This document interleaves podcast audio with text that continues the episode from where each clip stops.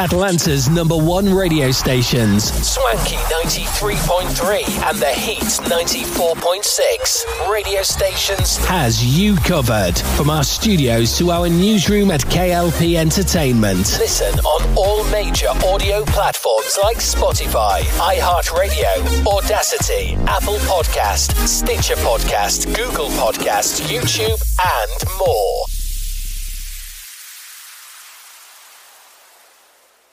Live from our newsrooms brings back our hit news network, SNN, with many news anchors like Arthur Brooks, Addison Hayden, and Beatrix Gemma. Brings you stories about the news worldwide. Tune in on Atlanta's number one stations, Swanky 93.3 and the Heat 94.6 radio stations. To get the latest news today, listen on all major audio platforms like Spotify, iHeartRadio, Audacity, Apple Podcast, Stitcher Podcast, Google Podcast, YouTube, and more.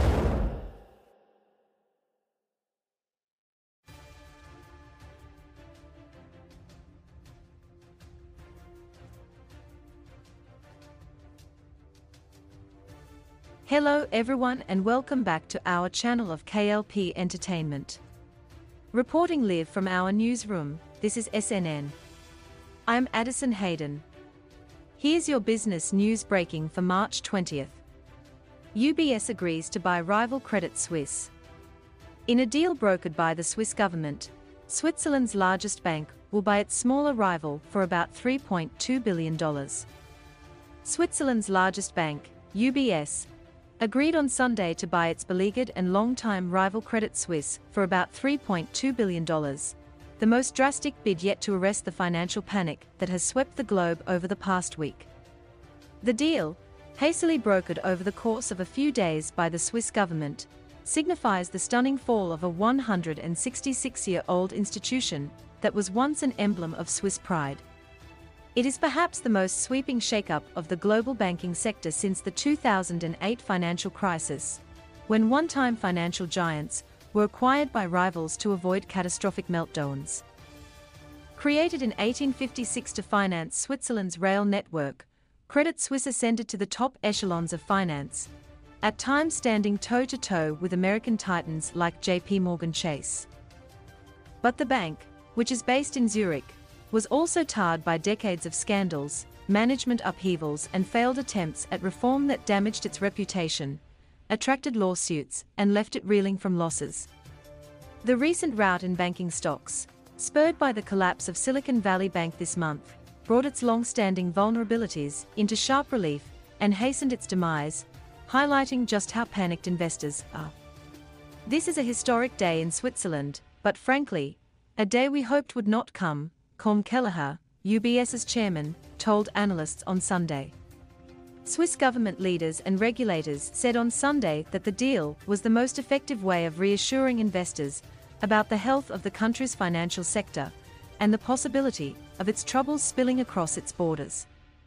UBS's takeover of Credit Suisse has laid the foundation for greater stability both in Switzerland and internationally, Karin Keller-Sutter, a member of the Swiss Federal Council, said at a news conference. We welcome the announcements by the Swiss authorities today to support financial stability, Janet L. Yellen, the Treasury Secretary, and Jerome H. Powell, the chair of the Federal Reserve, said in a joint statement. Under the terms of the deal, UBS will pay 0.76 of one of its shares for each share of Credit Suisse, valuing it at about 3 billion Swiss francs or $3.2 billion, a small fraction of its market value as of Friday. To provide financial support to UBS to carry out the deal, the Swiss National Bank agreed to lend up to 100 billion Swiss francs. And FINMA, the Swiss financial regulator, undertook several extraordinary steps to help UBS quickly digest its chief competitor, including wiping out $17 billion worth of Credit Suisse's bonds and eliminating the need for UBS shareholders to vote on the deal. So hastily assembled was the deal that UBS told analysts that they had not had time to fully model all of the financial impacts of buying Credit Suisse. As Credit Suisse's stock and bonds faltered over the past week, analysts and investors increasingly speculated that the Swiss government would force the firm to merge with UBS to avoid chaos.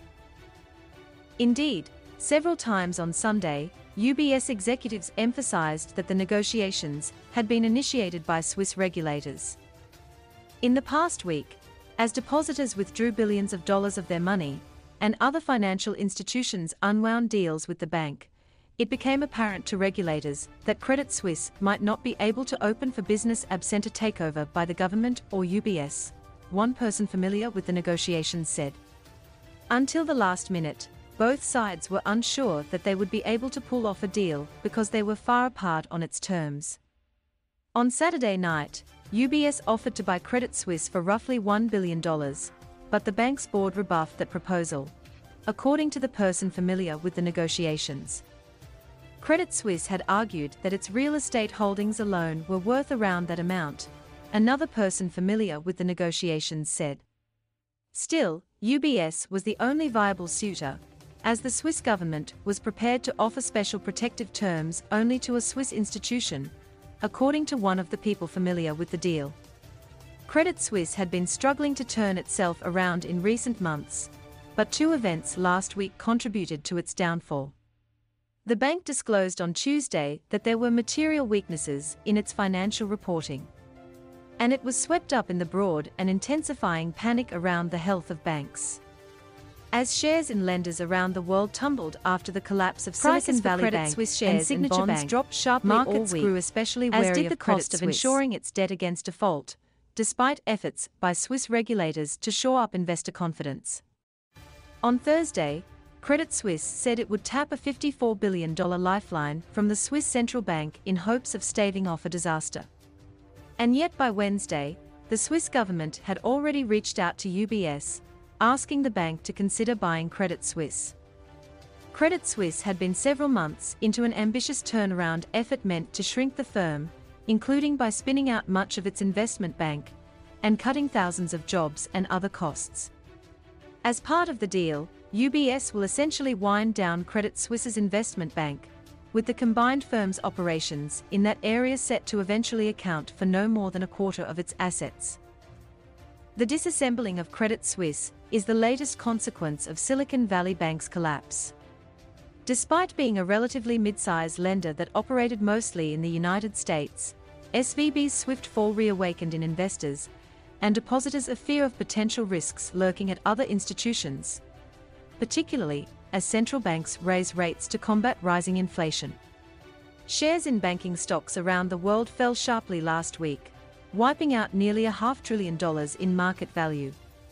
Regulators and major lenders have taken extraordinary steps to avert greater catastrophe, including the largest U.S. banks leading a $30 billion rescue of the mid-size First Republic Bank. Yet no international lender has been hurt as badly as Credit Suisse, whose shares hit record lows last week amid a steady drumbeat of bad news.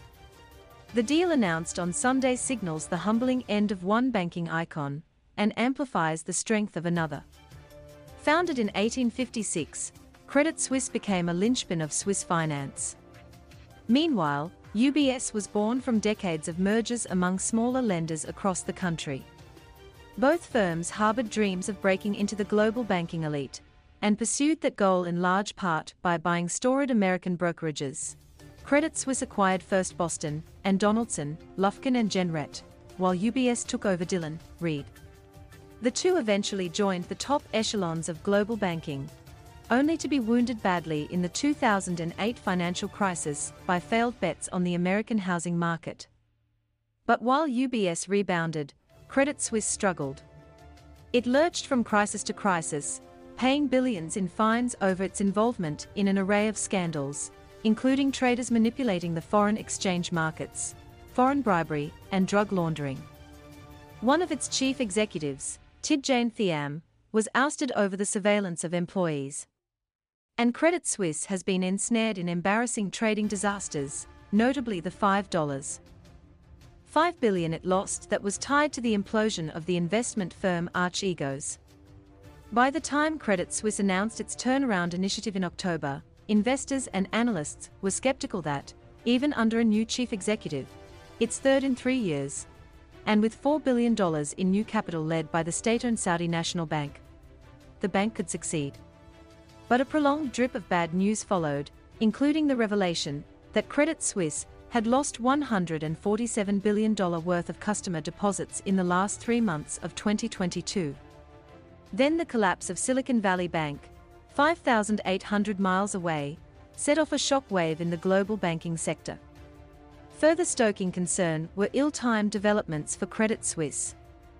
On Tuesday, it disclosed that it had found material weaknesses related to its financial reporting, though the firm said it stood by its accounting. On Wednesday, the chairman of Saudi National Bank, Ammar al-Qudairy, said that his bank would not invest more money in the Swiss lender. Mr. Al-Qudairy later clarified that the move was due to regulatory reasons, but investors remained spooked. If Credit Suisse tried to raise additional capital, it could not count on its biggest shareholder to participate. By Thursday morning, Swiss regulators had publicly certified the strength of Credit Suisse's balance sheet, while the bank said it would make use of the Swiss central bank's lifeline. But its stock and bond prices continued to decline, while the cost of buying insurance contracts against the firm's default rose to alarmingly high levels. By Friday, analysts said the continued erosion of confidence in the firm, despite the relative stability of its balance sheet, would force it to take more drastic action.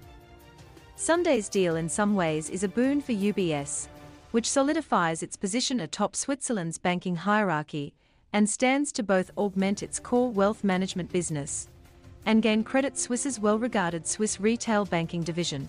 The sum of Credit Suisse's parts is much greater than what UBS is paying, Johann Schultz, an analyst at Morningstar, wrote in an email. But UBS is tasked with largely closing down its rival's investment bank, and it will be confronted with what will most likely be sweeping layoffs of Credit Suisse's employees. Some analysts also raised the possibility that UBS would face litigation tied to the takeover. Executives responded that some of the most contentious issues were decided upon by Swiss government regulators. In other news, I'm Beatrice Gemma, reporting live from our newsroom at KLP Entertainment. Shazam! Fury of the Gods box office is worse than expected. Shazam! Fury of the Gods has released to underwhelming numbers at the box office, falling short of expectations and franchise precedent. The film, which rescheduled its release to avoid competition, suffered from several external factors. Shazam! Fury of the Gods is the sequel to 2019's Shazam, which served as an origin story for DC Comics' Billy Batson, a young orphan who is chosen by the last of a group of ancient wizards to be his champion, transforming into the eponymous character when he utters the magic words. It was a successful first outing, with many noting that Shazam had more depth than other DCEU films available at the time. Fans pined for a sequel and possible crossovers between Shazam's cast and other DCEU heroes like Superman and Black Adam. A sequel was announced shortly after and expected to do as well or better than its predecessor. Despite the film's announcement being well received and somehow surviving cancellation during the turbulence in the DCEU following the announcement that James Gunn will run the DC film division alongside Peter Safran, Shazam. Fury of the Gods has underperformed significantly at the box office following its premiere on March 17. In the lead up to its release, the film was expected to open to about $35 million, considered a surprisingly low figure at the time, as the first film exceeded that in projections and reality. However, the reality is even more disappointing, as Shazam 2 barely passed the $30 million mark instead. While the performance is a shame, the warning signs regarding the low projections were plain to see and outside of the cast and crew's control. In addition to the inevitable march of superhero fatigue that has plagued the movies since the MCU and DCEU kicked into high gear, DC suffered from bad press and uncertainty around the franchise's projects. This attitude was so widespread that Shazam! Fury of the Gods director David F. Sandberg had to offer a promising albeit uncertain update on social media regarding the character's future in the DCU. Some more cynical observers might conclude that Gunn and Safran, in their bid to scrub the DCU clean and push their vision forward, caused the poor showing for Shazam. Fury of the Gods by not making or sharing any plans to work it into the overarching plan for the new DCEU. If there had been mention of plans for the character when Gunn announced new Superman, Batman, and Supergirl projects for the DCU Chapter 1 slate, fans might have been incentivized to support the film. This could have coaxed box office numbers over the projections line. While the movie's performance is unfortunate, there is little doubt that the DCU's prospects will remain unaffected. Far from being a stain on the new DCU, Shazam seems destined to be an unwilling death knell for Zack Snyder's vision, with Gunn confirming The Flash will be a soft reboot of the franchise in the style of its source material. Fans will have to wait and see whether the Zachary Levi version of the Shazam character will have a place in the new DCU or if he's fated to go the way of Henry Cavill. That will do it for our business news breaking for March 20th. Please remember to like, comment, and subscribe to our channel of KLP Entertainment. Reporting live from our newsroom, I'm Beatrice Gemma live from SNN.